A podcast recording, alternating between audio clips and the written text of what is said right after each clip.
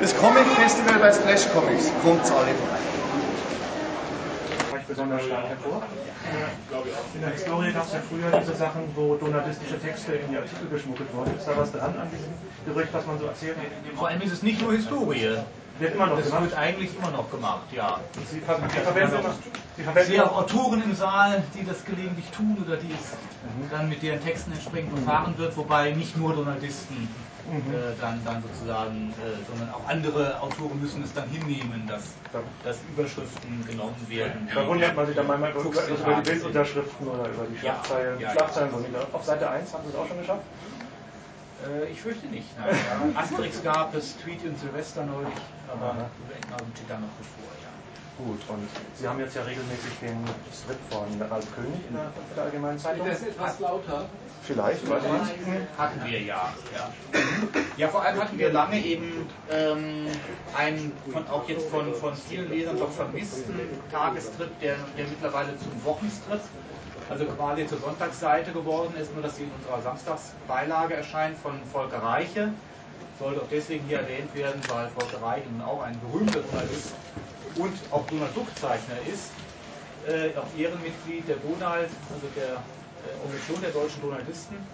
Und er hat einen Tagesstreifen vor einigen Jahren erfunden mit äh, ganz neu ausgedachten Figuren, die aber eben auch äh, zu deren Reizen eben einer von den zahlreichen Reizen eben dieser, dieser Serie ist, ist auch, dass es dann man gewisse archetypische Konstellationen natürlich als Entenhausen Freund dann auch wieder, wieder erkennt. Das fängt dann damit an, dass eines der Hauptverhältnisse, das zwischen einem Onkel, Onkel Stritz eben und seinem, seinem äh, Neffen, dem Neffen Raphael ist und auch allein die, die äh, Bürotätigkeit und überhaupt die Stellung zum Erwerbsleben und zur Arbeitswelt von Herrn Stritz.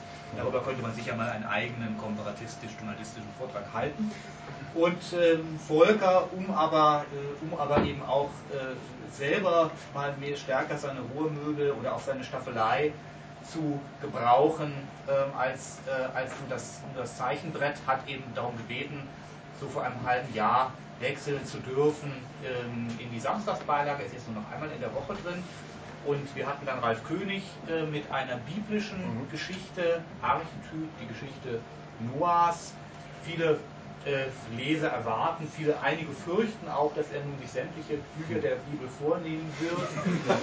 ähm, das wird wohl nicht der Fall sein, aber mit einem, mit einem Paulus-Werk ist noch, Buch ist noch zu rechnen. Das habe ich vorgestern einem hiesigen Professor der Kirchengeschichte erzählt, dessen Dinge sich dann sehr, bereits sehr verdüsterte. Das ist ein gutes Zeichen. Und äh, ja, und äh, stattdessen, also das ist dann eben mit dem Ende der Geschichte, man kennt das ja, es ist wieder trocken auf der Welt, es wurde dann auf eine Moral gezogen, äh, ist also diese Geschichte von Noah zu Ende gegangen in der königlichen Version und seit einigen Wochen haben wir nun einen anderen deutschen Comiczeichner Ulf K. mit einer Geschichte, das Ende nach dem Anfang.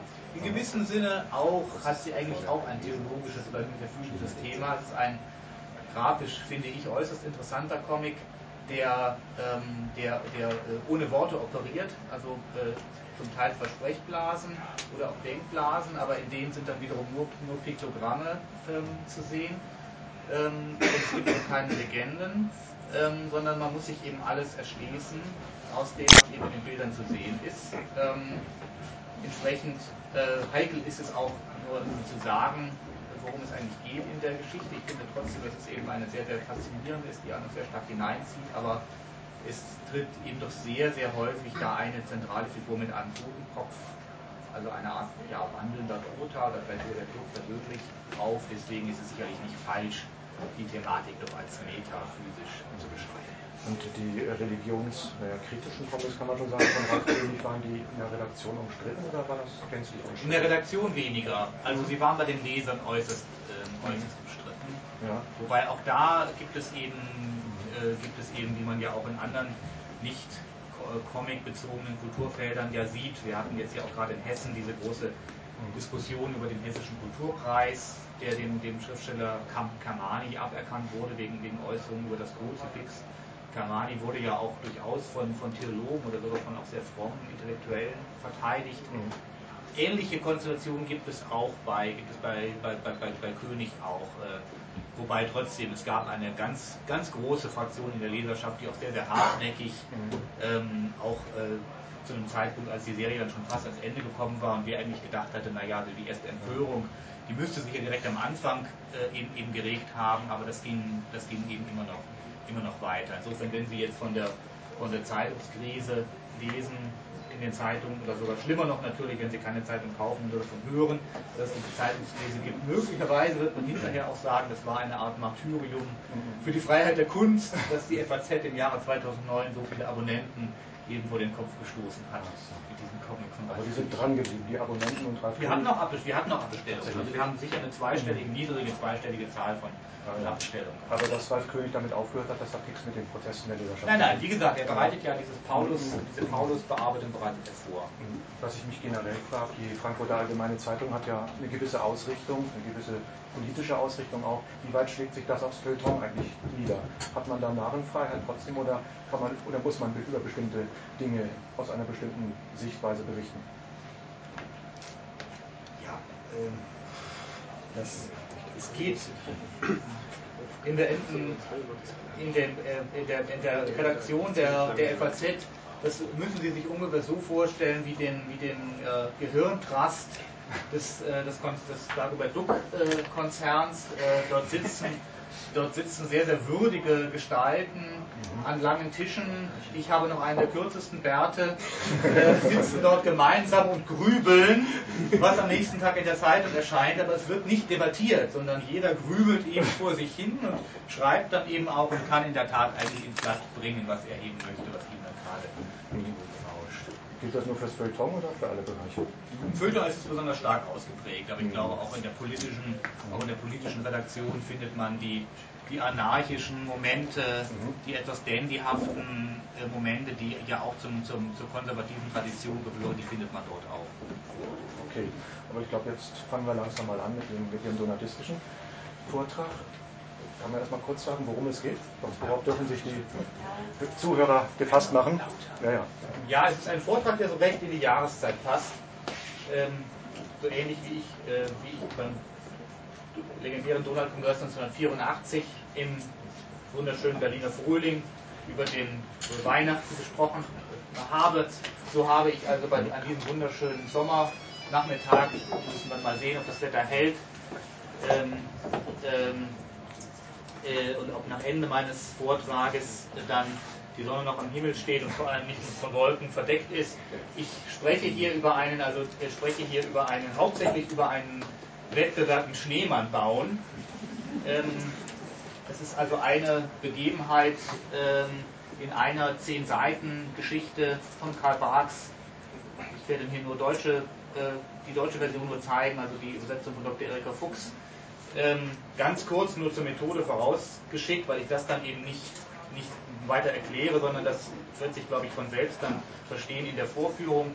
Donaldisten ähm, gehen eben davon aus, dass diese Comic-Geschichten von Karl Barks, und zwar gerade in der deutschen Übersetzung von Frau Dr. Fuchs, Berichte sind, als historische Quellen dienen können für die Rekonstruktion ähm, einer real existierenden Welt, in der eben Donald Duck tatsächlich lebt und dann möglicherweise auch den 75. Geburtstag, der auf dieser Welt hier vom Konzern gefeiert wurde, noch vor sich hat ähm, und in der es eben diese Stadt wirklich gibt, Entenhausen, den Planeten, auf dem ähm, äh, diese Stadt liegt und so weiter. Und dann kommt man schon in sehr interessante Fachdiskussionen, was den Namen dieses Planeten angeht äh, und so weiter.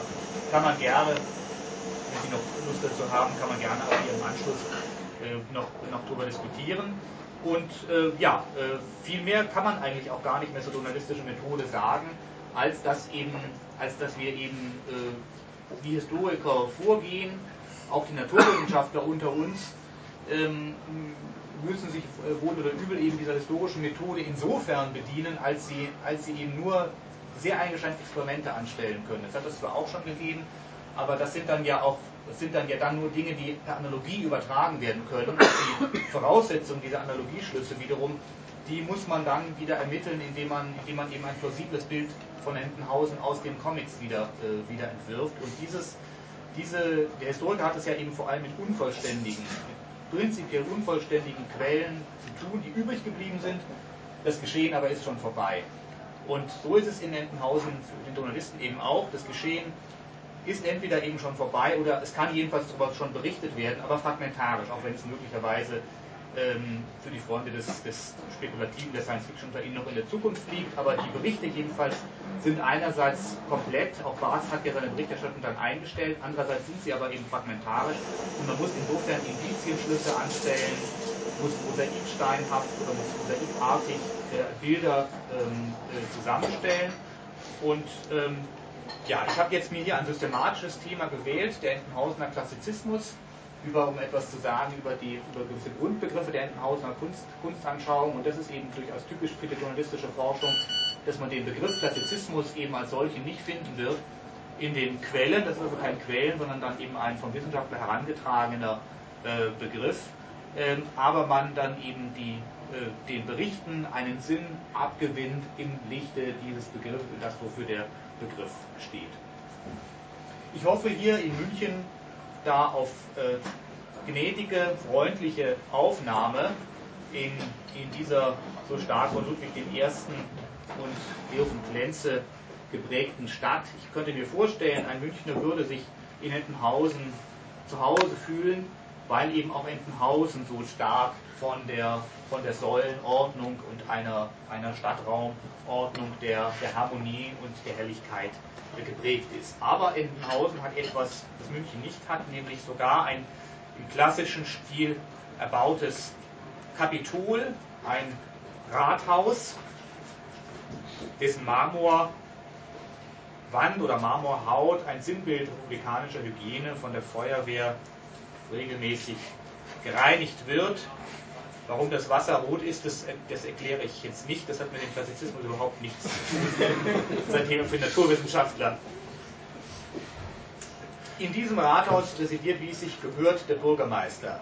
Der Bürgermeister begegnet uns auch als Preisrichter in diesem erwähnten Schneemann-Wettbewerb. Ein Wettbewerb, ähm, an dem zwar auch hier Kinder, wie hier da einer der beiden Buben, die diese äh, Königin, diese Schneekönigin ähm, modelliert haben, aber ein Wettbewerb, an dem also auch weltberühmte aus Kunstländern wie Frankreich und Italien angereiste äh, internationale Künstler teilnehmen. Und nun sehen wir hier, dass der Bürgermeister als Preisrichter äh, wenig überraschend für jemanden, der eben in einem solchen klassizistischen Rathaus residiert, eine klassische klassizistische Formel im Munde führt. Das Originalzitat, das allgemeine vorzügliche Kennzeichen der griechischen Meisterstücke ist endlich eine edle Einfalt und eine stille Größe, sowohl in der Stellung als im Ausdruck. Johann Joachim Winkelmann Gedanken über die Nachahmung der griechischen Werke in der Malerei und Bildhauerkunst sehr gebildet, Herr Bürgermeister. Oder vielleicht doch nur halb gebildet? Ist das Zitat nicht nur halb richtig und also ganz falsch? Man müsse nur ein paar schlaue Sätze über Malerei loslassen und schon sei man wer, empfiehlt man in Entenhausen dem Aufsteiger, der Zutritt zur besten Gesellschaft erlangen will. Wo Originalität ausgestellt wird, sind zu häufig Kopisten am Werk. Das gilt für die moderne Kunst eines modischen Malers wie Angus McWhisker und mutmaßlich eben dann auch für die Salonkultur einer ästhetischen Debatte, die Kardinalfehler zu vermeiden wähnt, wenn sie die Dikte eines Kritikerpapstes nachbetet. Wie man von einem Kind nicht verlangen kann, dass es den Dieselmotor erfindet, so darf man nicht erwarten, dass der Dilettant Adornos ästhetische Theorien neu schreibt. Der Bürgermeister gehört Kraft Amtes der städtischen Kunstpreisjury an. Er soll Amateur sein, als Stimme des Kunstliebenden und wie wir sehen, tatsächlich jedenfalls äußerst aufmerksam zusehenden Volkes. Doch studiert man das ausgezeichnete Werk näher, so wird man einsehen, dass die kaum merklichen Veränderungen, die der Bürgermeister an Winkelmanns klassischem Motto vornimmt, dem Besonderen der kleinen Bröselschen Meisterleistung Profil zu geben geeignet sind und von dem grau-weiß, fast silbern schimmernden Standbild fällt das Licht zurück auf die Theorie, die es beleuchtet und die der Bürgermeister durch die Beimischung seiner eigenen bescheidenen Worte nur scheinbar verunreinigt hat. Auf einem kleinen Schnipsel Papier hätte die Begründung des Juryvotums Platz finden können. Wir haben eine Rede von verblüffender Einfalt und bestechendem Scharfsinn gehört, die den ersten Bürger als einen wahren Kenner ausweist, als einen Geist vom Geiste Winkelmanns. Dass die Statue einer Königin edel gearbeitet sein muss, versteht sich von selbst und muss nicht eigens gesagt werden. Indem der Redner den Adel des Werkes als Erhabenheit bestimmt, lenkt er das Augenmerk auf Winkelmanns Koordinatensystem, auf die räumliche Hintergrundmetaphorik seines Wertekosmos. Erhaben ist das Kunstwerk, vor dem sich der Betrachter plötzlich ganz klein und hässlich vorkommt. Die Schneekönigin ist Inhalt, Inbild einer Hoheit, die untrüglicher kindlicher Sinn, der alles wörtlich zu nehmen geneigt ist, als Höhe auffasst. Die gärtenschlanke Figur, die eng anliegenden Arme, der hochgeschlossene Mantel, der die Füße verdeckt, indem er einem umgedrehten Blütenkelch gleich am Körper hinabfällt. Alles an diesem majestätischen Leib ist geeignet, ihn emporzuheben. Man mag es für einen billigen Bühnentrick halten, dass die Statue auf einer Kiste steht, die unter dem Saum des Mantels nicht zu ahnen ist.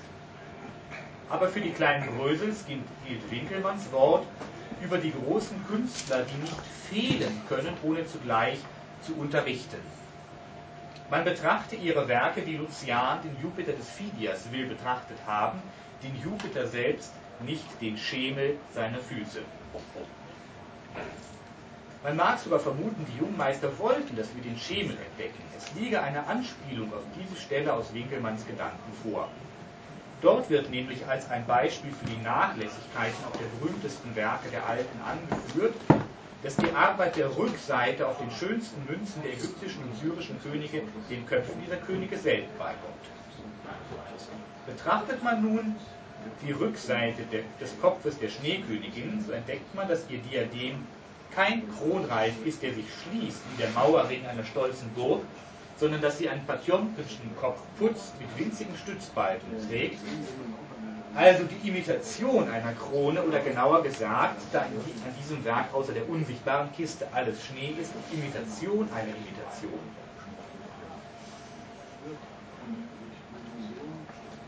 Der Kunstunterricht in den Entenhausener Schulen in dem schon in den unteren Klassen eine Fingerfertigkeit im Modellieren erreicht wird, die erklärt, dass die Vorstadtbuben mit französischen und italienischen Kunstmarktführern konkurrieren können. Dieser Kunstunterricht schließt wohl auch Kunstgeschichte und Kunsttheorie ein.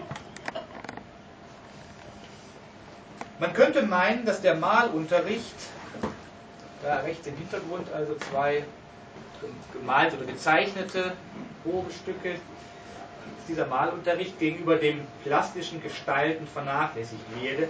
Eine solche Einseitigkeit wäre nicht schwer zu erklären für die Schulen einer Stadt, deren Polizei über den respektvollen Umgang mit den großen Toten wacht, die sozusagen noch mitten im Volk stehen. Schon zu Lebzeiten der Helden wären deren Büsten in der städtischen Walhalla aufgestellt, statt dass man Porträtgemälde im Rathausflur aufhinge. Aber die Modernität der Entenhausener Schulpraxis, die Hajo aus in diesem Klassenraum demonstriert hat, in dessen Wand Vogel und Katze in abstrakten Stilen porträtiert sind, legt es näher, in diesen Probewerken die Produkte eines weit fortgeschrittenen Kunstunterrichts zu erkennen, der eben schon über das akademische Körperstudium hinaus zur Abstraktion gelangt ist. Für den gesunden Menschenverstand liegt im abstrakten Menschenbild, das von Fleisch und Blut absieht, ja etwas Kränkendes. Es geht uns gegen den Strich, dass wir uns im Strichmännchen wiedererkennen sollen. Es recht wollen wir nicht einsehen, dass wir uns selbst auf Linie bringen, wenn wir uns ein Selbstbild machen.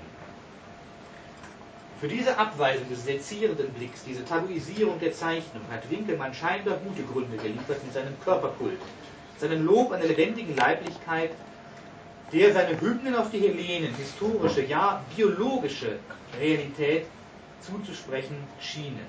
In Wahrheit aber steckt unter der schwellenden Pracht des schön rednerischen Fleisches ein idealistisches Begriffsgerüst.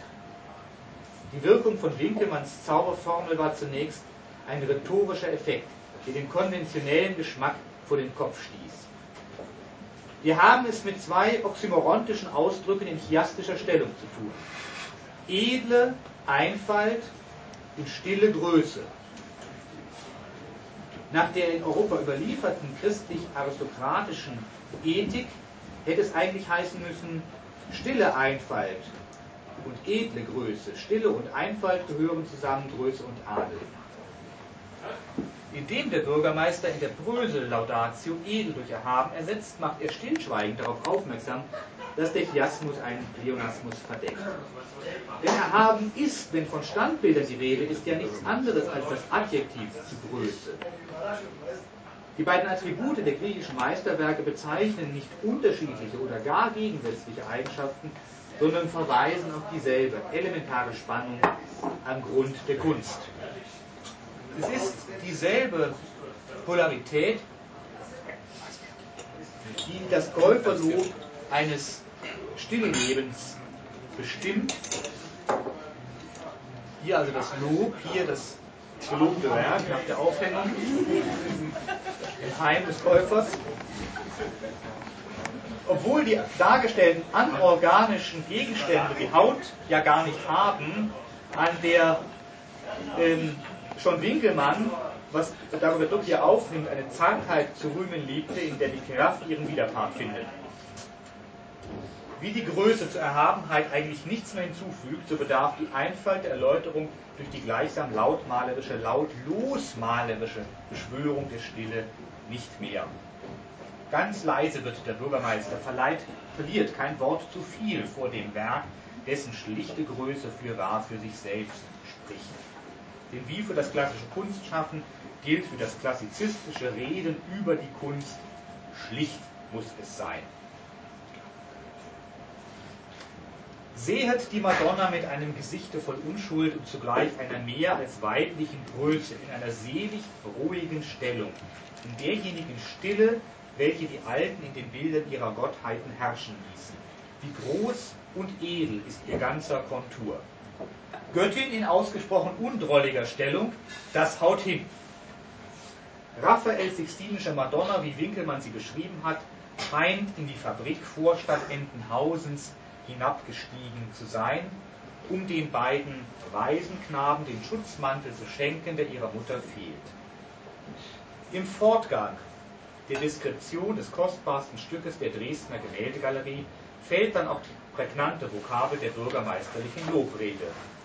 Der Jesusknabe ist ein Kind über gemeine Kinder erhaben, durch ein Gesicht, aus welchem ein Strahl der Gottheit durch die Unschuld der Kindheit hervorzuleuchten scheint wie die Stille der selig ruhigen Stellung der mehr als weiblichen Größe der Madonnenfigur jeden Anschein des Unnatürlichen nimmt, so bricht ein Sonnenstrahl der Erhabenheit durch das schlichte Kindchenschema.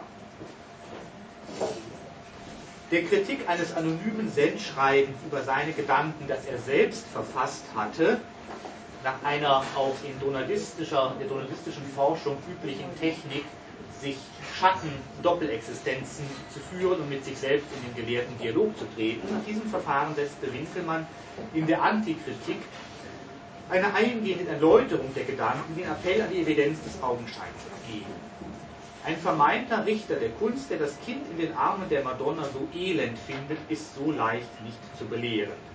Pythagoras sieht die Sonne mit anderen Augen an als Anaxagoras, jener als einen Gott, dieser als einen Stein, wie ein alter Philosoph sagt. Das antike Exempel bringt eine zivilisationsgeschichtliche Perspektivenspaltung auf den Doppelpunkt. Pythagoras verkörpert die Sehweise der Kunst, Anaxagoras steht für die Position der Wissenschaft. Die Dichter singen von der Sonne wie von einer Gottheit, die Astronomen versuchen ihr Gewicht zu ermitteln. Dieser Konkurrenz der Weltsichten entspricht ein Widerstreit der Menschenbilder. In einem und demselben kleinen Herrn Duck entdeckt das Künstlerauge den ursprünglichen Typus des menschlichen Geschlechts, die über den Wandel der Zeiten erhabene Idealfigur der Gattung. Der Scharfblick des Wissenschaftlers dagegen Also Donald Duck verkauft Zeitungen da draußen vor der Tür dieses Labors. Der Scharfblick des Wissenschaftlers dagegen entdeckt das optimal angepasste Produkt der Evolution, den Lieblingsneffen des allmächtigen Zufalls. Nun wissen wir, dass Duck ganz normal aussieht und sollten auf den Doppelsinn dieses Merkmals hören. Wo die Wissenschaft mit statistischen Verfahren eine Durchschnittsexistenz erfasst, da kann die Kunst die Regel unseres Daseins äh, erkennen, den Kanon des Polytyp, normal im emphatischen Sinn. Die Frage, inwiefern Donald Duck überhaupt repräsentativ sei für seine Welt, begleitet unsere Wissenschaft. Und ich meine, sie trägt den Namen des Donaldismus zurecht, wenn ihre Forschungen nach jener Form streben, die die bei uns beliebte Redewendung zu Entenhausen als Vorbild und Mahnung meint. Der Donaldismus will wie die deutsche Geisteswissenschaft in ihrer klassischen Epoche Wissenschaft aus Kunst sein. Denn Winkelmanns Geschichte der Vorstellungskraft stellt die Kindheitslegende der Menschheit, wie die Aufklärung sie tradierte, auf den Kopf. Der Naturalismus, der Sterne als Steine klassifiziert, ist keine spätere und höhere Stufe gegenüber der Poesie, die sie zu Götterbildern zusammenfügt. Der Neuling, sagt Winkelmann, mag Anaxagoras sein. Kenner werden die Partei des Pythagoras ergreifen. Das erhabene Ideal, dessen Geltung der Tarsler des Sixtinischen Jesuleins bestreitet, ergibt sich in Winkelmanns Augen zwanglos für den alltäglichsten Realismus. Die Erfahrung selbst kann ohne Betrachtung des hohen Ausdrucks in den Gesichtern des Raphaels Wahrheit und Schönheit finden und lehren. Und wie Wahrheit und Schönheit der Dresdner Himmelskönigin dem Papst und der Christenheit zu denken geben mochten, so schlägt die Aura ihrer irdischen Schwester am Stadtrand Entenhausens den Bürger und die Bürgerschaft in Bann. Ein schönes Gesicht gefällt, aber es wird mehr reizen, wenn es durch eine gewisse überdenkende Miene etwas Ernsthaftes erhält. Die kleinen Brösels beteten um neuen Schnee, Caravaggesco Schmutz sollte die raffaelische Reinheit nicht trüben. Endlich ein Bildwerk, das der klassischen Forderung genügt. Das Dankgebet des Bürgermeisters könnte man so verstehen, als hätte er den ersten Preis dem ersten besten Wettbewerbspfeifer zugeschoben, der sie überhaupt unter Winkelmanns Gesetz stellte, als hätten nur Kinderhände in alle Unschuld einen Formenkanon nachbilden können, dessen Verbindlichkeit das Selbstgefühl Pariser Avantgardisten nicht mehr anerkennen wollte. Bestätigt sich der Kulturpessimismus des Ingenieurs Düsentrieb, der als Teilnehmer eines ähnlichen Wettbewerbs im Rahmen der zivilreligiösen Festkultur Entenhausens die Unbeliebtheit altgriechischer mythologischer Stoffe beklagte. Aber Düsentrieb übersieht in seiner Enttäuschung, dass die in diesem Festkorso siegreiche Schönheitskönigin inmitten ihres Gefolges die Ikonografie der triumphierenden Meeresgöttin genau kopiert. Düsentrieb, der als Neptun nicht einmal die Schuhe auszog und über seinen modernen Straßenanzug einen hermelinbesetzten Königsmantel warf, der auch nicht als antik gelten kann, lässt jede Ahnung von heroischer Nacktheit vermissen mit den Badeanzügen des Hofstaats von Miss Entenhausen ist dagegen sogar gefunden, woran die klassizistische Kunsttheorie verzweifelt war, das moderne Äquivalent jener nassen Gewänder, die der antiken Kunstliteratur zufolge auf den Meisterwerken der griechischen Malerei die schönen Leibe hatten durchschimmern lassen. Im Lichte der Bemerkung Winkelmanns, die jungen Spartanerinnen seien so leicht und kurz bekleidet gewesen, dass man sie daher Hüftzeigerinnen nannte, wird man sogar annehmen müssen, dass Lakedämon nicht nur kulinarisch Vorbild und Mahnung war, sondern dass die Entenhausener Altertumswissenschaft auch das Originalkostüm der Groupies des Altertums zusammengenäht hat. Dennoch würde man bei einem Spaziergang durch den Schneeskulpturenpark vergebens nach Sujets suchen, die bei Gustav Schwab entliehen wären. Zirze mag ein steiler Zahn gewesen sein, Niemandem ist eingefallen, sie etwa in Form eines Eiszapfens darzustellen. Aber so sehr Winkelmann es mit den Klassikern hatte, so wenig hat er behauptet, in griechischer Form ließen sich nur griechische Stoffe gestalten. Er suchte die Quelle der ewigen Jugend, und wenn der Lebensstrom am Fuße des Olymp versickert schien, so mochte er in einer anderen Weltgegend wieder ans Sonnenlicht getreten sein. Sehet den schnellen Indianer an, der einem Hirsch zu Fuße nachsetzt. Wie flüchtig werden seine Säfte, wie biegsam und schnell werden seine Nerven und Muskeln und wie leicht wird der ganze Bau des Körpers gemacht. So bildet uns Homer seine Helden und seinen Achilles bezeichnet er vorzüglich durch die Geschwindigkeit seiner Füße. Ja, sehen wir den schnellen Indianer an. So bildet uns Karl May seine Helden. Wo aber ist der Hirsch? Den Hirschen, den stolzen und scheuen König der Wälder aus dem Schnee zu schneiden, ist das etwa keine Kunst? Wir wissen, dass dem Hobbyfotografen die skulpturale Ästhetik so selbstverständlich ist, dass er die springlebendige Waldfauna vor lauter Standbildern nicht sieht. Der Königstitel des Rotwildes ist die ins Politische übersetzte Erhabenheit. Dass der Bildhauer Winnetou seine Beute nicht beigegeben hat, ist nicht etwa auf ein Zurückschrecken vor der Aufgabe zurückzuführen. In der Beschränkung zeigt sich erst der Meister und die Beschränkung auf den Schützen war vorgegeben durch das Vorbild. Jene Statue, die Winkelmanns Beschreibung in der Geschichte der Kunst des Altertums zufolge das höchste Ideal der Kunst ist unter allen äh, Werken des Altertums, welche der Zerstörung derselben entgangen sind. Der Apoll von Belvedere. Dieser hat den Python, wider welchen er zuerst seinen Bogen gebraucht, verfolgt und sein mächtiger Schritt hat ihn erreicht und erlegt. Das Apollinische des Apachenhäuptlings tritt am klarsten hervor, wenn man die früheste Manuskriptfassung zur Hand nimmt. Die Figur ist in Großheit gebildet und scheint, als sollte sie vorstellen, den Apoll ähm, äh, äh, wie er den Python erleget, in eben der Zeit, also genau in dem Moment, da er den Bogen abgeschossen und davongehen würde. Der Leichnam des Feindes braucht sich nicht breit zu machen, da man den Sieger an der tadellosen, tadellosen Haltung erkennt. Man glaubt, den Pfeil wahrhaftig abgedrückt durch die Luft fahren, in den Schild des Menelaus eindringen zu sehen. Wie bei Homer der Fortgang des Pfeils des Achill sinnlicher durch den Klang wird als durch die Worte selbst, so springt dem Betrachter des Marmorbilds und des Eisblocks eine Schnelligkeit an, die das in der Luft stehende Geschoss nur bezeichnen könnte wie die Vokabel Pfeilschnell. Ob der Pfeil getroffen hat, ob er überhaupt treffen wird, erscheint beinahe gleichgültig. Für Helden sind äußere Erfolge bedeutungslos. Von der Höhe seiner Genugsamkeit, so Winkelmann, geht sein erhabener Blick wie ins Unendliche, weit über seinen Sieg hinaus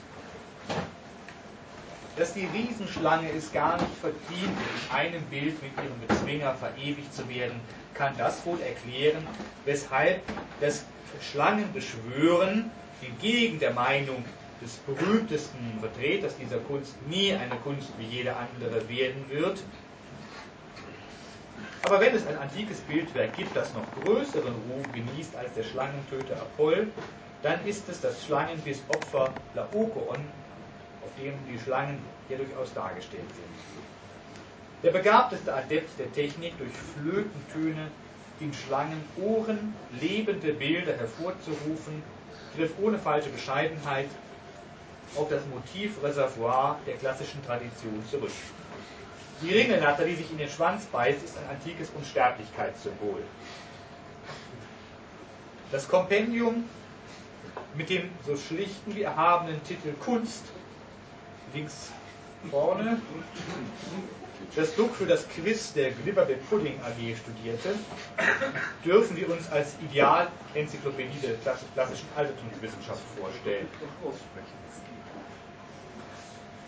Dass das Schlangenbeschwören seine Vollendung in der Zirkuswelt finden sollte, wie Duck ja sagt, dort sollte die Ringelnatter vorgeführt werden, deren künstlerisches Personal vom Sozialprestige eines Professor Plastilino nicht einmal zu träumen wagt, das ist nur das äußere Zeichen der Vergeblichkeit von Dux Streben. Der wahre Grund dafür, dass auch die edelste und erhabenste dressierte Schlange, ihre stillen und schlichten Artgenossen aus Marmor und Eis nie aus dem Felde beißen wird, ist darin zu sehen, dass nach der Lehre des deutschen Idealismus die Kunst die Freiheit zur Anschauung bringt. Die, der Künstler als Dompteur, das ist wirklich unter aller Menschen Würde. Denn durch nichts wird die Freiheit des menschlichen Willens sinnfälliger dokumentiert als durch die freistehende Ganzfigur, die sich an einem Kreuzweg der Geschichte oder des Lebens befindet, wohin sie sich auch dreht und wendet. Herder legte deshalb in seiner Theorie der Plastik dar, dass die Bildnerei als Kunst der leibhaftigen Wahrheit für die Gruppe keinen Raum erübrigen könne. Das Gruppenmitglied ist in seiner Stellung bedingt durch die Positionen seiner Mitbrüder und auch der Betrachter ist befangen durch die Kreise, die er nicht zu stören nicht vermag. Nicht als Gruppe ordnet Herder allerdings die unzertrennlichen Paare ein, die Dioskuren oder die Küssenden. Es muss sich nicht um zwei Menschen oder menschenähnliche Wesen handeln. Als Einheit erscheinen auch Leder und der Schwan oder Jupiter und sein Adler. Leder ist eben die Jungfrau, die vom Schwan beglückt wird und Jupiter ist eben der Gott, mit dem die Klapperkrähen dieser Welt und die Spediteure, die sie tragen, es lieber nicht aufnehmen sollen. Ein solcher Zweibund geht auch in der Entenhausener Schneelandschaft seinen Weg. Der Jäger und sein Hund gehören zusammen wie Daniel Düsentrieb und sein Helferlein. Wenn Herr und Hund nicht in die engere Auswahl gekommen sind, so wird das daran liegen, dass die Zweiergruppe, die so wenig wie das Blatt des Ginkgo-Baums entzweit werden kann, einem Genrebild ähnlich sieht, dessen Sentimentalität die Aussage der Autonomie verwischen würde. Auch in der Ettenhausener Pfadfinderschaft gilt es schließlich als würdelos, die Hilfe eines Hundes in Anspruch zu nehmen, wenn die Spurenlesefähigkeit geprüft wird. Ewig umschleicht Winnetou, der Held der Prärie, seinen natürlichen Gegenspieler, den tollen Trapper. Das Entenhausener Volk wird für die Dauer der Schneeplastikenschau zu einem Volk von freilich Museumsbesuchern. Jeden Sonntag mögen Gemeinschaftsbesuche stattfinden und die Bürger atmen die frische Winterluft im Angesicht der erhabenen Zeugen ihrer Vergangenheit. Dabei wird gleichsam ein zweiter idealer Wettbewerb ausgetragen zwischen den Schneestatuen, deren Schicksal das Dahinschmelzen ist, und den Marmorbildern uneinschmelzbar dauerhafter als Erz, die ständig im Stadtbild stehen. Nicht zufällig befindet sich die Gründervaterfigur, die Tick, Trick und Track mit ihrem Beitrag zum Wettbewerb in den Schatten zu stellen hoffen, also die marmorne Figur von Erasmus Erpel vor dem Städtischen Museum. Unter, den, unter die Archetypen einer amerikanischen Klassik findet im Wettbewerb auch ein Heros des alten Europa Aufnahme. Auch der Ritter taugt zum Ideal des Künstlers, links im Hintergrund. Der Drachentöter in voller Rüstung, beliebtester Stoff für romantische Nachempfindungen der mittelalterlichen Epik ist die feudal-züchtige Variante des nackten Python-Killers. Ethischer Vorzug, ästhetischer Nachteil. Die Form des heroischen Körpers wird vom Blechgestell unsichtbar gemacht. Nicht einmal den Ernst der Miene im Augenblick des Gnadenstoßes dürfte ein realistisches Ritterbild zeigen. Obwohl Mannesehre noch etwas galt, wird auch der tapferste Recke das Visier erst gelüftet haben, wenn der Drache den Ungeist auf, ausgehaucht hatte. Auf einer zeitgenössischen neoromantischen, pardon, das ist nochmal der ja, auf einer zeitgenössischen neoromantischen Kunstschmiedearbeit, einem Schild, den ein Ritter im Löwenkampf ziert, sorgt ein raffinierter Mechanismus dafür, dass das Visier in dem Moment herunterklappt, in dem auch der Träger des Schildes den Schutzanzug schließt. Die Sage will wissen, dass es Ritter gab, die dem grausigen Unholter Becke die Stirn boten. Diese Figur wurde sogar kanonisch im buchstäblichen Sinne mit dem Mittel des Kirchenrechts. Gott muss seine Hand über dem Haupt des heiligen Georg gehalten haben, wie er auf dem Deckenfresko des Entenhausener Münsters erscheint. Der für ein Gotteshaus ungewöhnliche Schmuck mit Ritterrüstung deutet darauf hin, dass das Münster diesem Urbild des christlichen Ritters wohl geweiht ist. Englische Auswanderer werden die Georgskathedrale in ihrer neogotischen Pracht emporgeführt haben. Als Schutzpatron Entenhausens ist, darf St. Georg unter den großen Schneemännern nicht fehlen, das geistliche Pendant zum kühnen Stadtgründer Erasmus Erpel. Der Stadtheilige ist mit geöffnetem Visier dargestellt. Insgesamt wirkt die fesche Uniform eher antik als mittelalterlich, worauf damit auf den römischen Offiziersberuf des historischen Georg angespielt wird. Dass der Lindwurm des Freskos fehlt, wird sie jetzt nicht mehr verwundern. Es erklärt sich daraus, dass auch der christliche Heros, dem Erfolg in Belvedere seine Referenz erweist. Wie sinnig. Die ritterliche Lebensform ist die Quest, die Suche. Der Ritter, der Rüstung entkleidet, als Typ des Urmenschen betrachtet, folgt keiner anderen Pferde als Winnetou oder der Jäger und dessen Hund. Und was war die Gründung Entenhausens ausweislich der Gewandung des Pilgeronkels eine Pioniertat? Die Mehrzahl der um den Schneemannpreis konkurrierenden Künstler hat auf der Stoffsuche die Stoffsuche gefunden. Die künstlerische Fantasie wird sich in diesen Werken selbst thematisch. Ethik und Ästhetik fallen nach klassischer Auffassung zusammen. In Augenmaß, das im heroischen Selbstbild der Klassizisten nichts anderes ist als der Mut zur wahren Perspektive. Den schönsten Ausdruck gibt dieser Stellung des Künstlers zur Welt nun jenes Werk, das mit den meisten Vorschusslorbeeren in den Wettbewerb geschickt wurde, Fisinassos Spätere Faun wie die Frankfurter Ausstellung Grotesk vor einigen Jahren vor Augen geführt hat, entdeckten Künstler der vorklassischen Moderne wie Arnold Böcklin der ganzen Herrlichkeit des Sinassos. Künstler der vorklassischen Moderne wie Böcklin, nach dem in Nettenhausen eine Straße benannt ist, entdeckten in den Waldgeistern der antiken Überlieferung die unansehnlichen Ureinwohner Arkadiens, die unebenen Ebenbilder der eigenen Fantasie. Pisinassos Faun, der Winkelmanns Ideal der Nacktheit als einziger Wettbewerbsbeitrag verwirklicht, hat jedes historische Kostüm abgestreift, auch sein eigenes. Es ist erstaunlich und tilgt den letzten Zweifel an der Kennerschaft des Bürgermeisters, dass er den Faun sofort erkennt. So, so, spähender Faun natürlich obwohl diesem alle Attribute der Waldgottheit von den Hörnern abwärts fehlen.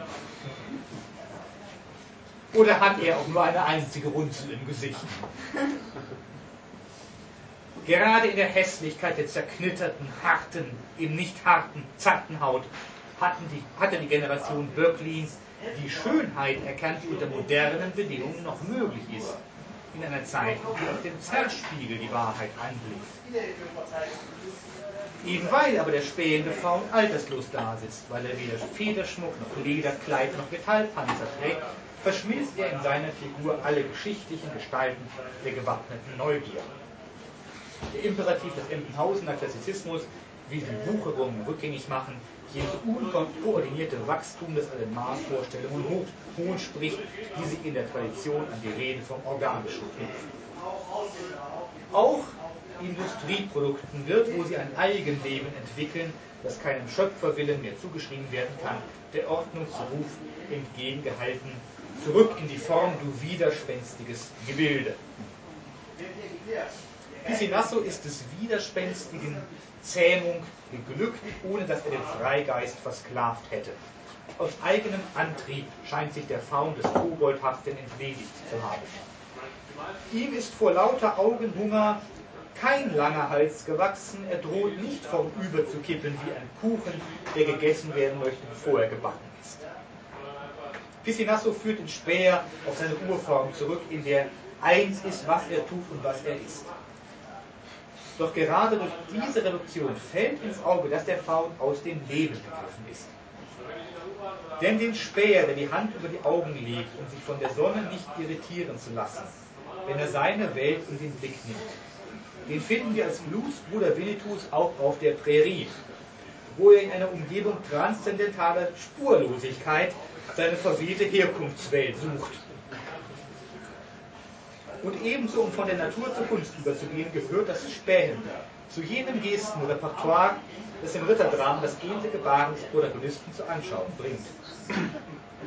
Ob die rechte oder die linke für die klaren Sichtverhältnisse sorgt, fällt dabei offensichtlich nicht ins Gewicht. Es kommt nur auf die typische Handbewegung an, die das Beharren der Tugend verbirgt. Die tapferen Nordmänner, die der ritterlichen Kultur die unbezähmbare Sehnsucht nach dem Grenzenlosen hinterließen, stellt man sich zwanglos in Späherhose vor. Denn die Eroberungszüge der Wikinger waren Entdeckungsfahrten. Sie erkannten, was sie erkämpften. Die kognitionspsychologische Einsicht, dass die Vorstellungskraft eine Form des Mutes ist, verdanken wir den bedeutendsten Hausen der Wissenschaftler. Daniel Düsentriebs Fantasiemaschine ermöglicht das Ausspähen des Universums. Der Raum weitet sich, indem ihn der Proband durchwandert, über dessen Augen sich beim Gebrauch der Fantasie wie von selbst die Späherhand schiebt. Dass Donald Duck, indem er allen Mut zusammennimmt, lediglich eine Größenfantasiewelt hervorbringt, geht in der Tat wie die Neffen mutmaßen auf ein Schulbildungserlebnis zurück. Denn was lernt er wohl eigentlich in der Schule? Die klassische Ästhetik. Vom Himmel entsprang nämlich Herder zufolge die Kunst bei allen Völkern. Ehrfurcht, Liebe, ein Funke der Götter brachte sie hinunter, die als Wissenschaft wieder hinauffährt, wenn Duck mit Düsentrieb Hilfe dem Orion entgegenfliegt, indem er späht. Charakteristisch für den öffentlichen Raum Entenhausens ist die ephemere Plastik, die in kühnem Kontrast zur Ewigkeit der Form die Vergänglichkeit des Materials herausstellt. Wie die Schneeplastiken, Ballernischen, Himmelsplastiken Donald Ducks ein von Natur aus flüchtiges Element einen Moment lang zusammen. Das Rauchwolkenporträt Dagobert Dux erfüllt, was Herder über die tastende Urgeschichte der bildenden Kunst darlegt. Der Eindruck von Größe, Ehrfurcht und unübersehbarer, nur von außen und gleichsam nie ganz zu ertastender Gestalt ist hier das eigentliche Bild ihrer Götter und Heroen. Hier entsteht das eigentliche Bild darüber Dux, nur von unten selbstverständlich zu ertasten und es macht den Eindruck von Größe, Schönheit und Unübersehbarkeit.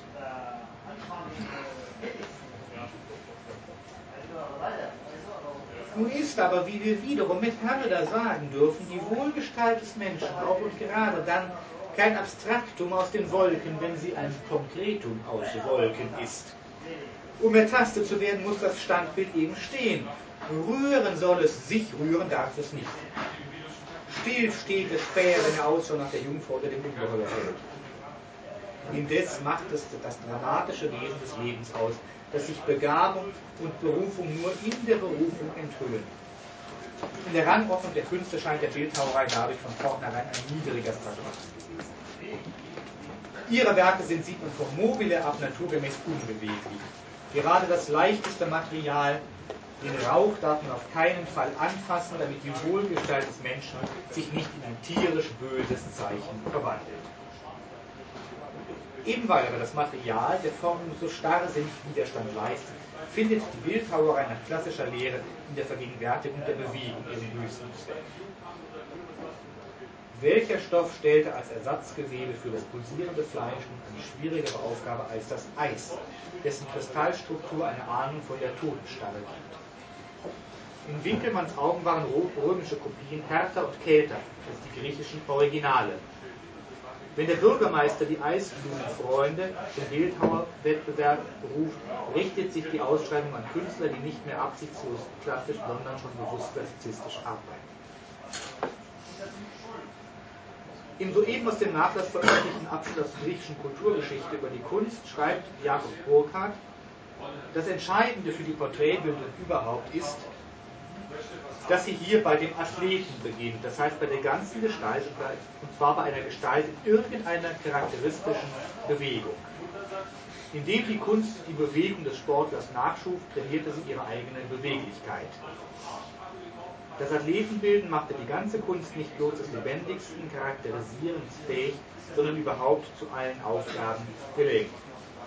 Es ist der Mangel an Bewegung, der die Schneemänner von Tick, Trick und Tracks Jugendzeit nach deren Aussage von den Standbildern des Wettbewerbs unterscheidet. Denn ein gewöhnlicher Schneemann steht gar nicht, sondern geht unten in die Breite, klebt auf dem Boden wie ein nasser Sack. Dieser Schulpolizist kann Interpol nicht einschalten, denn er kommt nicht vom Fleck. Dieser Wintersaisonarbeiter auf Oberducks Bauernhof rührt so wenig einen Finger wie Franz Ganz.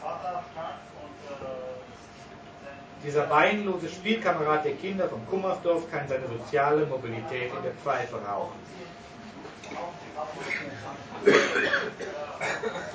Ein Schneemännchen macht per Definitionen eine schlechte Figur, ist der Antitypus zum Helden. Aus Kugeln setzen Kinder ohne das kleinbröselte Fingerspitzengefühl ihre Schneemänner zusammen. In der Kunst taugen solche steinernen oder eisgemachten Gäste nur zu satirischen Zwecken. Denn für diese Gebilde gilt das Wort Herbers, ein Kugelbauch wie ein Kugelkopf und eine Kugelwade sind überfüllte Auswüchse.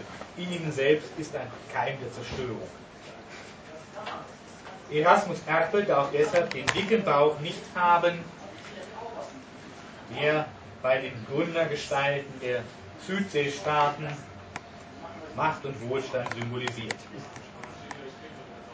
Ein chancenloser Wettbewerbsbeitrag, hier links im Hintergrund, übrigens auch mit Pfeife, hatte übrigens doch die Unform jugendungestümer Bauart, stellte wohl den Sir Dümpelfried, der Ritter von Winnetous Tafelrunde, dar.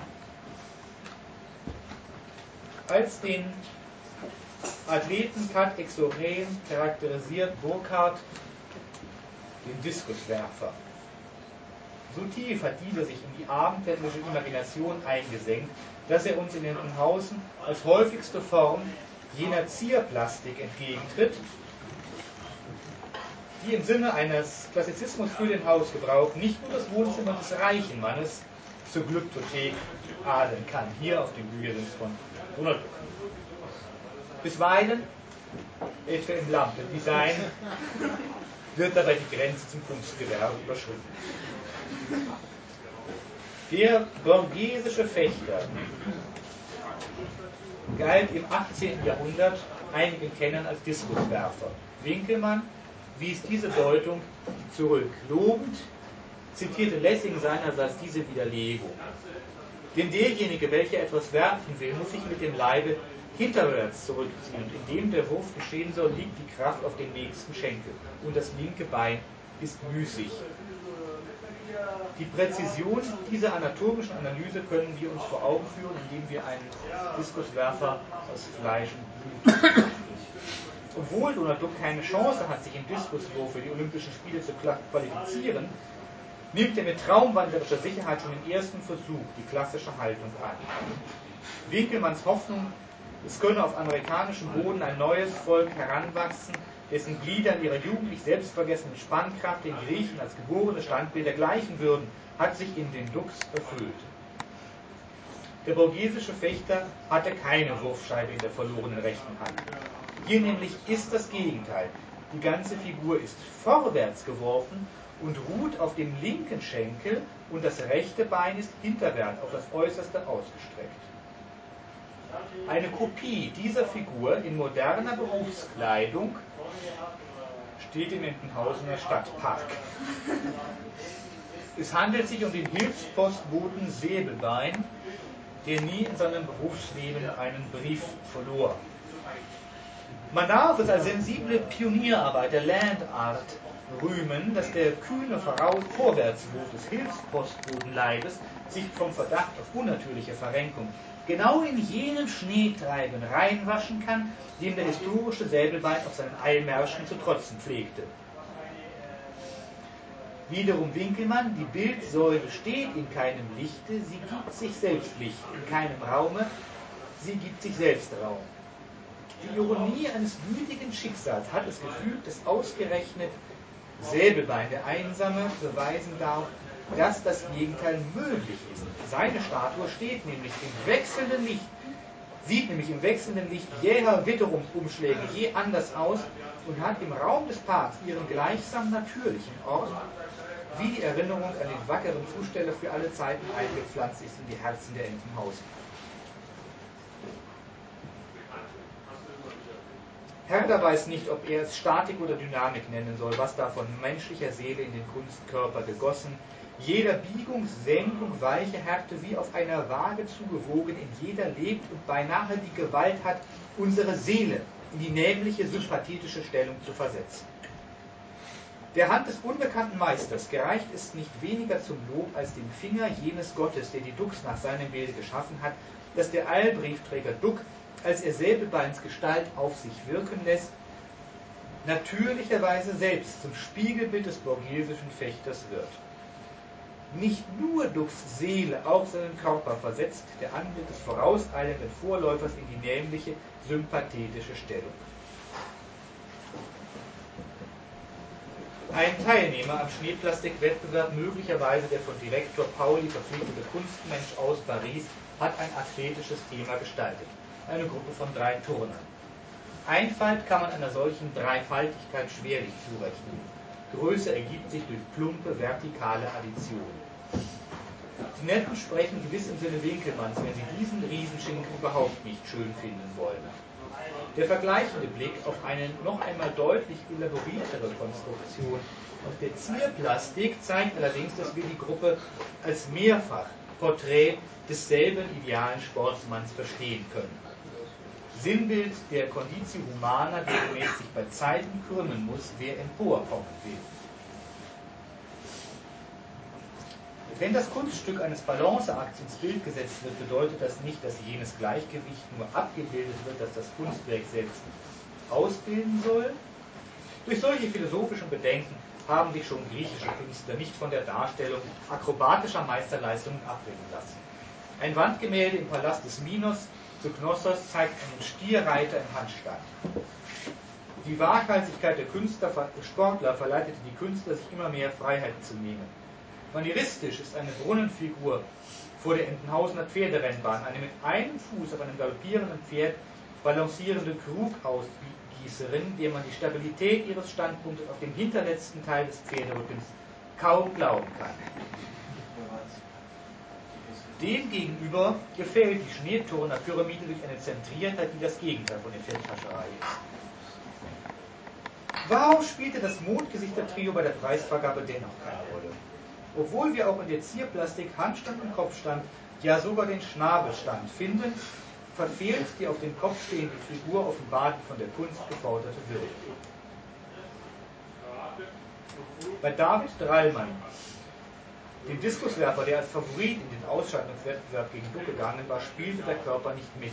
Er musste den Diskus fallen lassen, noch bevor er ein klassisches Bild abgeben konnte. Der Stadionsprecher hatte sehr wohl gewusst, ob er es Statik oder Dynamik nennen sollte, was an Drallmann zu bewundern war. Dynamik natürlich. Diese ist aber auch eines der beiden Kunstblätter, mit denen der Bürgermeister die Blöße des spähenden Fauns bedeckt. Oder ist es die eigene intellektuelle Blöße, die der Kunstoberrichter mit der allzu blumigen Floske der Tautologie-Dynamik der Bewegung vergeblich zu verdecken versucht?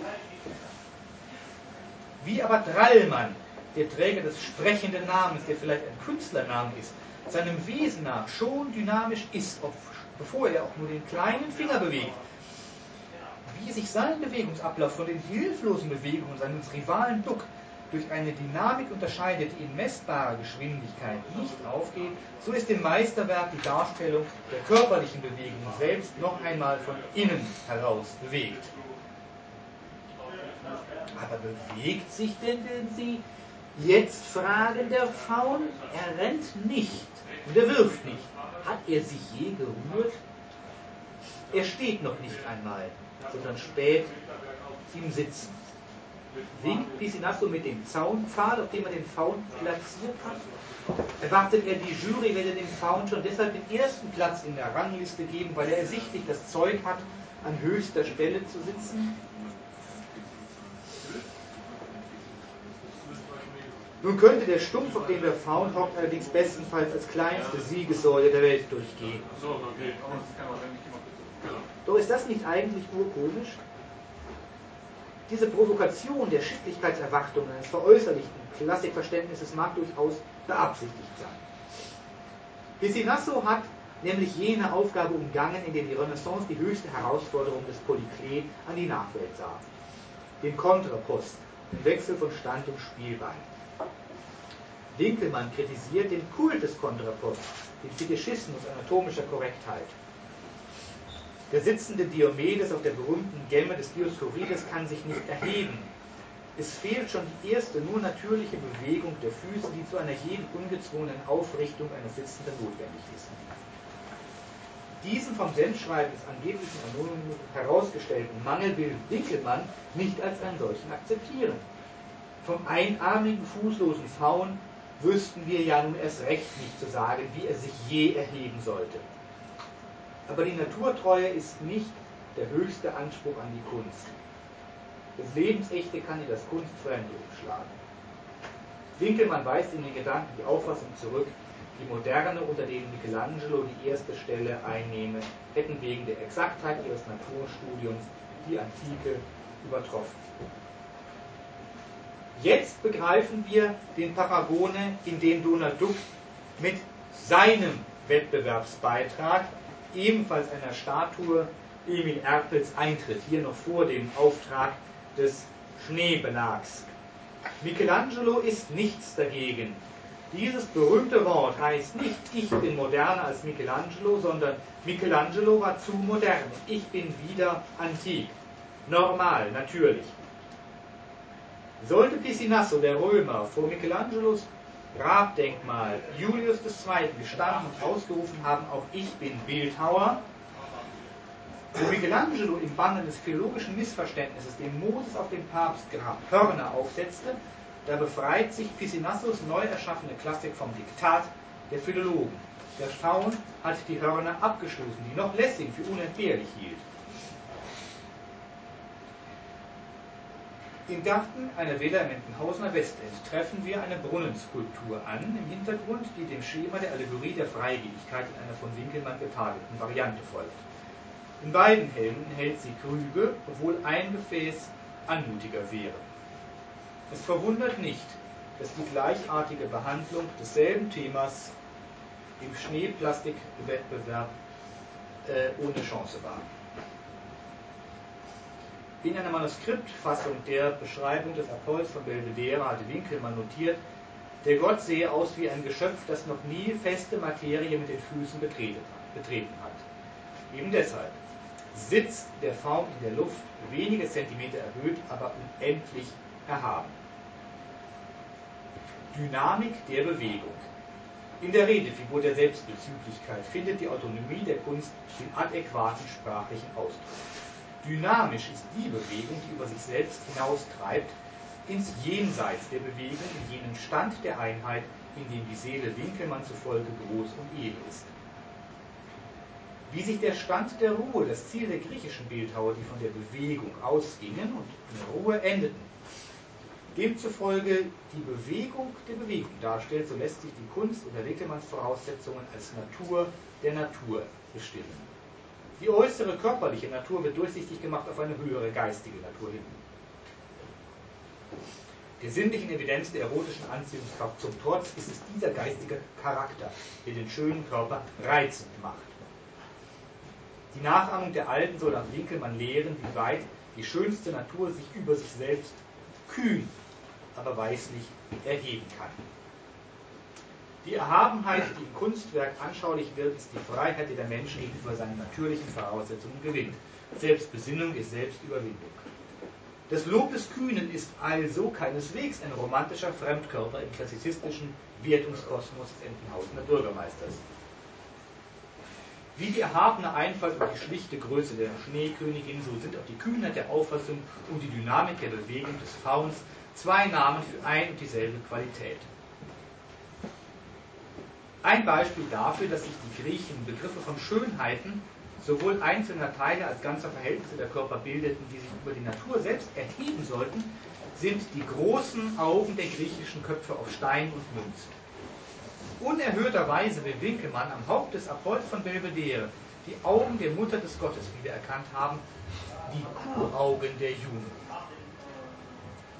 Juno Ludovisi für Goethe Inbegriff edler Einfalt und stiller Größe hat die Augen halb geschlossen, damit ihre Größe nicht missfällt. Piscinasso hat dem Faun ein Gesicht gegeben, das ganz Auge ist. Kühn ist der Forscher, der den Unbekannten mit unbewaffnetem Auge ins Auge sieht. Die Erhabenheit der Natur geht auf den Beobachter über, der sich nicht aus der Ruhe bringen lässt. Dux Erasmus Erpel-Statue bleibt hinter Michelangelo zurück, so finde ich gegen Duck, weil nur der Dargestellte kühn ist, nicht die Darstellung. Denn Duck folgt ja jener Konvention des Gründergedenkens, von der schon seine Neffen nicht abgewichen waren. Beim spähenden Faun dagegen fallen die, in der Kühnheit der Auffassung Form und Inhalt zusammen. Kühn ist der Faun dargestellt, aufgefasst als kühn auffassender. An Francis Bacon muss man denken, wenn man erkennt, dass Piscinasso den Faun auf das Urbild der Hässlichkeit reduziert, den Zyklopen, um ein Selbstporträt in den Schnee zu setzen. Ein Selbstporträt als Betrachter. Er nimmt die klassische Kunsttheorie endlich beim Wort, die vom Auge des Künstlers und des Kenners nur im Singular spricht. Keine Adern noch Sehnen erhitzen diesen Körper, sondern ein himmlischer Geist, der sich wie ein sanfter Strom ergossen, hat gleichsam die ganze Umschreibung dieser Figur erfüllt. Man muss diese Deskription Winkelmanns prophetisch nennen. Sie beweist die visionäre Schöpferkraft des Geistes, die sie beschwört. Denn, meine Damen und Herren, Sie werden mir zustimmen, viel genauer als den Apoll von Belvedere beschreibt sie Piscinassos spähenden Faun. Alles an diesem ist Kontur, was nicht Auge ist. Und da das Auge ein Loch ist, also nichts, ist Kontur an ihm wirklich alles. Der Friede, welcher in einer seligen Stille auf der Stirn schwebt, bleibt ungestört und sein Auge ist voll Süßigkeit. Süßigkeit, die der Betrachter in das Augenloch hineinstopft, wie Marzipan in einen zahnlosen Mund. Als Strom ist der Geist zum Zerfließen bestimmt, aber ewig scheint dieses Schicksal stillgestellt, bis die Schneeschmelze eintritt. Und bedenkt der Betrachter, bedenken Sie dieses Wunder, dann ergeht es Ihnen, dann ergeht es Ihnen wie Winkelmann vor den Apoll. Ich nehme selbst einen erhabenen Stand an, um mit Würdigkeit anzuschauen. Mit Verehrung scheint sich meine Brust zu erweitern und zu erheben, wie ich vom Geiste der wie, äh, die ich, wie ich vom Geiste der Weissagung aufgeschwellt sehe. Hätte der Bürgermeister den ganzen Winkelmann parat gehabt, hätte er erkannt, dass ihm der größte Schweller aller Zeiten, als der sich eben Erasmus Erpel, Dux Erasmus, Dux Erasmus Erpel erwies, etwas sagen wollte. Und dann hätte Donald Duck die Siegprämie einkassieren dürfen. Nun, liebe Comic-Freunde, am Ende meines Vortrags bleibt, wie mir scheint, Ihnen nur noch, nur noch eine Frage. Warum haben denn die kleinen Brösels gewonnen, wenn das von Bankier Bolz eingereichte Werk Piscinassos sich im Lichte der für den Bürgermeister in Hausens verbindlichen Winkelmannschen Kategorien als epochemachendes Weltmeisterwerk darstellt? Nun, alles, was man am spähen Faun rühmen muss, kann man auch an der Schneekönigin loben ihre selige Ruhe darf nach dem Gesagten Dynamik der Bewegung heißen. Worin aber besteht die Kühnheit der Auffassung? Die Schneekönigin schlägt die Augen nieder, macht sie also ganz klein. Der Edlen erschließt das innere Auge die Welt.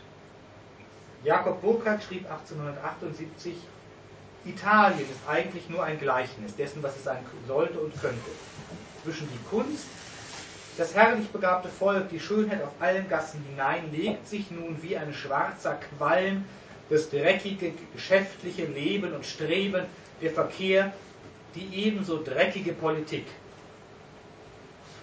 In der Schneekönigin der kleinen Brösels erhebt sich der idealistische Klassizismus über seine historische Bedingtheit, indem er sie reflektiert. Dass das Gebet um neuen Schnee nicht erhört worden ist, ist kein Beweis für die Nichtexistenz Gottes. Denn die Rußschicht vollendet das Meisterwerk, der beiden herrlich begabten jungen Volkskünstler.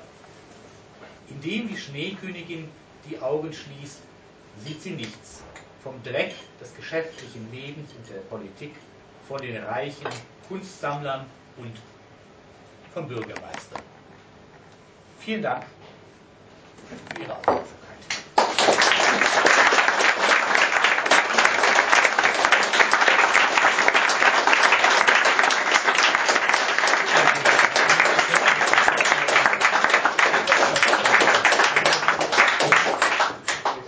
Wenn doch irgendjemand im Publikum vielleicht Fragen zum allgemeinen Themenkomplex Donatismus hat, würde Herr Barnes sicherlich noch zur Verfügung stehen. Herr Barnes, äh, wie erklären Sie sich eigentlich äh, das innige Eingehen äh, auf die Werke Winkelmanns und Böcklins in der Darstellung, während umgekehrt bei, bei Winkelmann nichts über Enten zu lesen ist und bei, bei Böcklin so gut wie keine Feder zu sehen? Also umgekehrt, Geneigtheit auf der einen Seite, fehlende Darstellung auf der anderen. Ja, da sieht man, glaube ich, dieses, äh, diese hierarchische, äh, diese, dieses hierarchische Verhältnis der Welten, was ja von der klassischen Kunsttheorie vorausgesetzt wird. Nur dass eben Winkelmann und selbst Böcklin dann bei aller Freude an dieser, dieser karnevalistischen Umkehrung eben noch nicht das wahre Ideal vor Augen hatte. Winkelmann hat eben nach Griechenland geblickt, kannte Entenhausen noch nicht, mangels Veröffentlichung von Donald Duck-Heften ähm, und, äh, und äh, musste es so insofern eben für die realen Vorbilder seiner idealen Begriffe dann eben dann eben unvollkommene Wesen und umso stärker, umso stärker ist der Künstler zu bewundern, der, der aus beiden etwas herausgeholt hat, was äh, zum damaligen Zeitpunkt praktisch noch nicht geboten war. Oder den Darstellern noch nicht bewusst war. Große Hochachtung.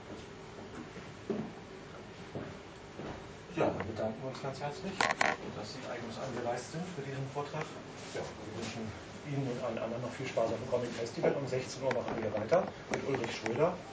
Der hat für Walt Disney gearbeitet, ist immer noch der Qualitätskontrolleur für Disney Deutschland und der wird uns nachher also der wird uns nachher dann einige, einige Beispiele zeigen und wird erzählen, wird, wird über Disney von innen erzählen.